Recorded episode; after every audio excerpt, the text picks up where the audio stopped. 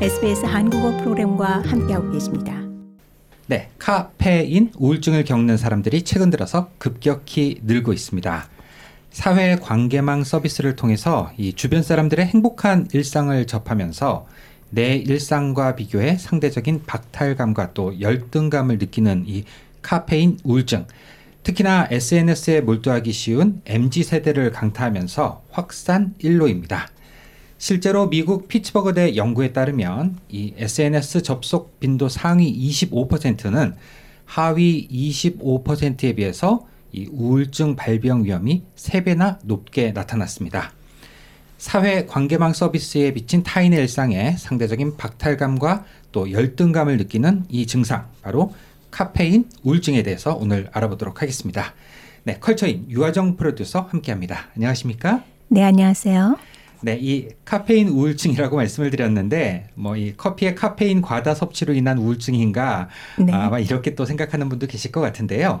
아, 의외로 근래에 만들어진 신조어라고요? 네, 그렇습니다. 카카오 스토리, 페이스북, 인스타그램의 앞글자를 아, 다 만든 신조어로 그렇군요. 네, 네. 이 카페인 우울증은 사회 관계망 서비스, 즉 SNS를 통해 주변 사람들의 일상을 접하면서 내 일상과 비교해 타인의 행복한 일상에 상대적 박탈감과 음. 열등감을 느끼는 증상을 말합니다. 네. 지인들과 소통하고 같은 관심사를 가진 사람들과 소통하고 싶어 SNS를 시작했지만 막상 상대방의 행복한 사진이나 글을 보면 자랑질 한다는 생각이 들고 네. 네, 다른 사람들보다 적은 팔로우 수의 허무감까지 느끼면서 어, 이러한 면면의 부정적인 정서가 우울증 음. 내지는 불안 장애를 빚고 심할 경우에는 극단 선택으로 이어질 만큼 네. 문제가 심각합니다. 네, 충분히 좀 이해가 가는 이야기들인 것 같고요. 네. 이 한국의 경우에 청년 불안 장애 4년 어, 사이에 90% 가까이 급증했다는 최근 보도가 있었는데요. 이 카페인 우울증 특히나 10대에서 20대 저희가 뭐 MZ 세대라고 하는데 어, 이 MZ 세대를 중심으로 심화되고 있다면서요. 네, 카페인 우울증은 습관처럼 SNS에 몰두하는 현대인들 사이에 급속도로 퍼지고 있죠. 네. 네 특히 10대, 20대 또 MZ 세대에서 심한 이유는 바로 SNS 의존도가 단연 높기 때문입니다. 네. SNS를 처음 접한 시기도 중요하다고 전문가들은 입을 모으는데요.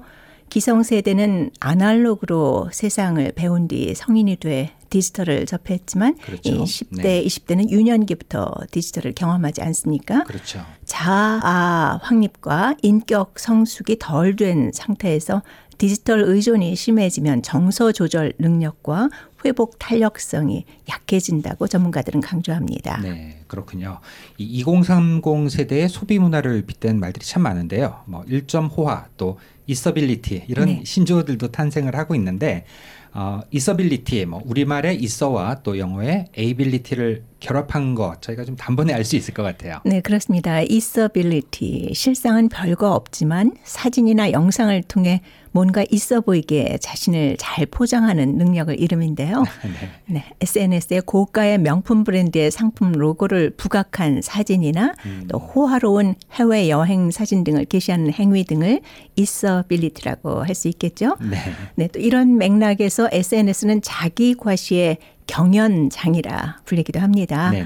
네, 팔로워 수가 권력이 된 지 오래고 독보적인 팔로워 수는 SNS상에서 추앙받는 헤비 유저들을 탄생케 했고요. 네. 네, 이들은 또 유명인과 함께 어울린 사진과 에피소드를 끊임없이 업로드하며 고급 인맥을 음, 과시합니다. 음, 그렇죠. 네. 네. 한편 있어 보이게 하는을 강조하면 척이 되지만 네. 능력의 방점을 찍으면 포장력이자 연출력이 되고 자신을 브랜딩하는 하나의 기술이 되기도 합니다. 음, 그렇군요. 이 있어 보이는 물품이나 취향은 모방이 가능하긴 하지만 어, 인맥만큼은 또 아니다. 뭐 이런 뜻 같은데요. 네.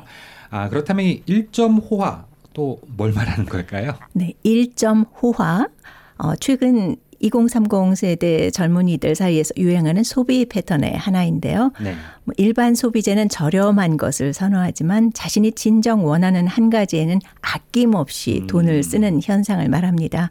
뭐 평소에는 패스트푸드로 끼니를 해결하지만 특별한 날에는 과감히 호텔 식사를 한다던가 네. 뭐 지갑은 명품 브랜드를 산다던가 어. 하는 것을 예로 들 수 있겠죠. 주변에서 좀 많이 볼 수 있는 그런 경우네요. 네. 네. 한마디로 평소에는 가성비를 엄격하게 따지고 값지고 절약하지만 네. 심리적 만족을 주는 무언가에게는 사치라고 여길 정도로 고가의 비용을 서슴지 않고 지불하는 라이프 스타일입니다. 네. 뭐 인생의 한순간만이라도 이 호화롭게 좀 보내고 싶다 이런 심리가 있는 것 같은데요. 어떻게 네. 보면 그간의 절약한 돈의 범위 내에서 이 자신의 인생을 누린다는 점 좀 나쁘지는 않은 소비 패턴일 수도 있을 것 같은데요. 네, 그렇습니다. 하지만 이제 문제는 SNS에 올라오는 1점 호화의 찰나만 바라볼 때 음. 또는 과시 목적의 있어빌리티를 보면서 네. 상대적으로 박탈감을 느낄 때 자신만 불행하다고 생각하는 이 부정적인 심리가 부추기게 된다는 점인데요. 네네. 세상 모든 사람은 행복해 보이고 나만 불행해 보이는 왜 나 빼고 다 행복해 보이는 거야 하는 음. 네. 이런 왜곡된 심리가 시작되는 것이죠. 네. 이 상대적 박탈감, 어, 자신은 실제로 이런 것이 없지만 이 다른 대상이 보다 많은 것을 가지고 있을 때 뭐 상대적으로 좀 자신의 뭔가를 잃은 듯한 기분을 느끼는 것, 뭐 이렇게 정의가 되죠. 네, 그렇습니다. 이 카페인 우울증은 일반적으로 연예인의 화려한 모습을 보며 느끼는 것과는 달리 네. 가장 가까운 친한 친구나 또 평소 별 볼 일 없다고 음. 여겼던 누군가와 비교할 때 더욱 심해지는데요. 네네. 특히 자아가 건강하지 못할 경우 타인을 따라 자신을 포장하거나 허구 세계를 꾸미다가 다시 현실로 돌아왔을 때 느끼는 괴리감.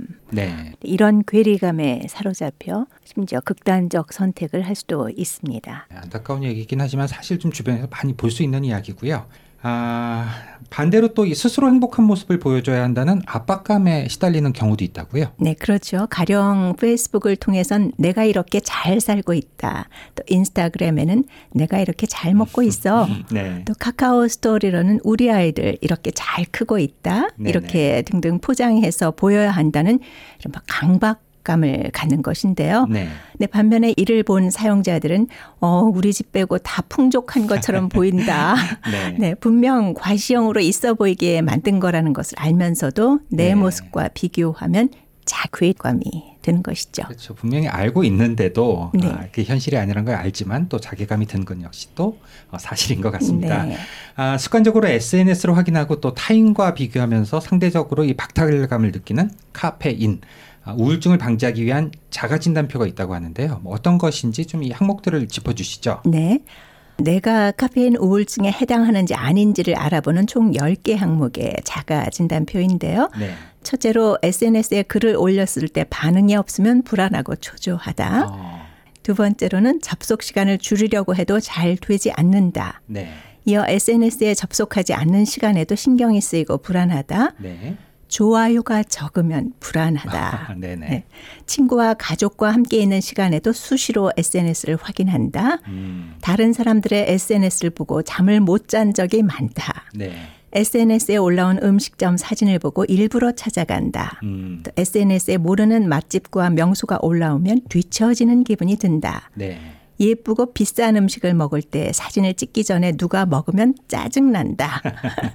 네. 그리고 시간과 장소를 가리지 않고 셀카를 계속 자주 찍는다. 네. 네, 이 10개의 항목 중 해당 사항이 어, 0개에서 3개이면 정상이고요. 네. 네 개에서 여섯 개 사이는 경미한 SNS 중독과 음, 우울증 네네. 그리고 일곱 개 이상이면 심각한 네. SNS 중독과 우울증으로 분류됩니다. 그렇군요. 저희 웹사이트에 방문하셔서 다시 한번 좀 이 항목들을 보시고 어, 나는 과연 우울증 지금 좀 문제가 있는지 아니면 경미한 수준인지 하나씩 다시 한번 체크해 보는 것도 참 좋을 것 같습니다. 네. 네. 네, 한번 확인해 주시고요. 네, 이 MZ 세대는 어려서부터 자연스럽게 디지털 문화를 접해서 어, SNS 사용 또한 능숙하고 또 자유로운 세대이지 않습니까? 네. 아, 좋아하는 것에 몰두하는 특징을 가진 세대 저희가 좀 그렇게 알고 있는데요. 그런데 이들 세대가 소셜 미디어에 집착하는 핵심 이유 뭐 달리 또 있을까요? 음, 네. MZ 세대가 소셜 미디어에 집착하는 것은 해결되지 않은 소속감 때문이라고 전문가들은 아, 지적합니다. 네. 네, 미디어 커뮤니케이션 학자들에 따르면 2030 세대가 즐겨 찾는 소셜 미디어는 그저 단순히 보는 것에서 그치지 않고 네. 자신을 보여주고 생각을 교류하고 정보를 얻고 또 익명의 누군가와 친구가 되는 제2의 세계와도 같습니다. 네. 이 MZ 세대의 삶에 깊숙이 자리한 소셜 미디어는 현실에서 느끼는 외로움, 또 스트레스, 불안정한 소속감을 이 사회 사회 적 관계망을 통해 일시적으로 해소하려는 일종의 도피처가 음, 되기 때문입니다. 그렇군요.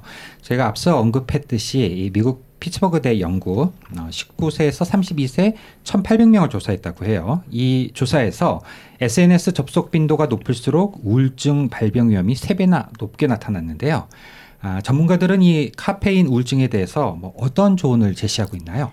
네, 카페인 우울증을 탈피할 방법으로 가장 기본은 SNS 사용 빈도를 줄이는 것인데요. 네. 네, 사용 시간을 줄이려면 출퇴근길 이동 시간에 소셜 미디어에 접속하는 대신 간단한 독서 활동을 하고 네. 또 소셜 미디어를 사용하지 않는 날을 음, 하루 정해 보는 것이 좋다는 겁니다. 그렇군요. 네. 어, 자기 직전에 습관적으로 이 SNS를 사용하는 사람은 잠들기 10분 전부터는 휴대전화를 만지지 않는 버릇을 들이는 것이 권장되고요. 음. 네네. 또 다른 사람과 함께 있을 땐 될 수 있으면 휴대전화 를 들여다보지 말고 네. 상대방과의 소통에 집중할 것을 또 권합니다. 네. 네, 특히 SNS는 특별한 순간이 담긴 공간임을 인지하는 것이 필요하다고 강조하는데요. 네. 네, 그럼에도 불구하고 어떤 특정인 때문에 자존감이 계속 낮아진다면 음, 네, 아시겠죠? 그 사람을 아예 차단하는 것도 네. 한 방법입니다. 그렇군요. 네, 알겠습니다. 어, 비단 젊은 세대뿐만이 아니라 이 SNS를 끊지 않는 이상 누구나 감기를 겪는 것처럼 이런 증상들 겪을 수 있지 않을까 싶네요. 아, 컬처인 오늘 최근 심화되고 있는 카페인 우울증에 대해서 함께 알아봤습니다. 네, 오늘 소식 잘 들었습니다. 감사합니다. 네, 감사합니다. 좋아요, 공유, 댓글, SBS 한국어 프로그램의 페이스북을 팔로우해 주세요.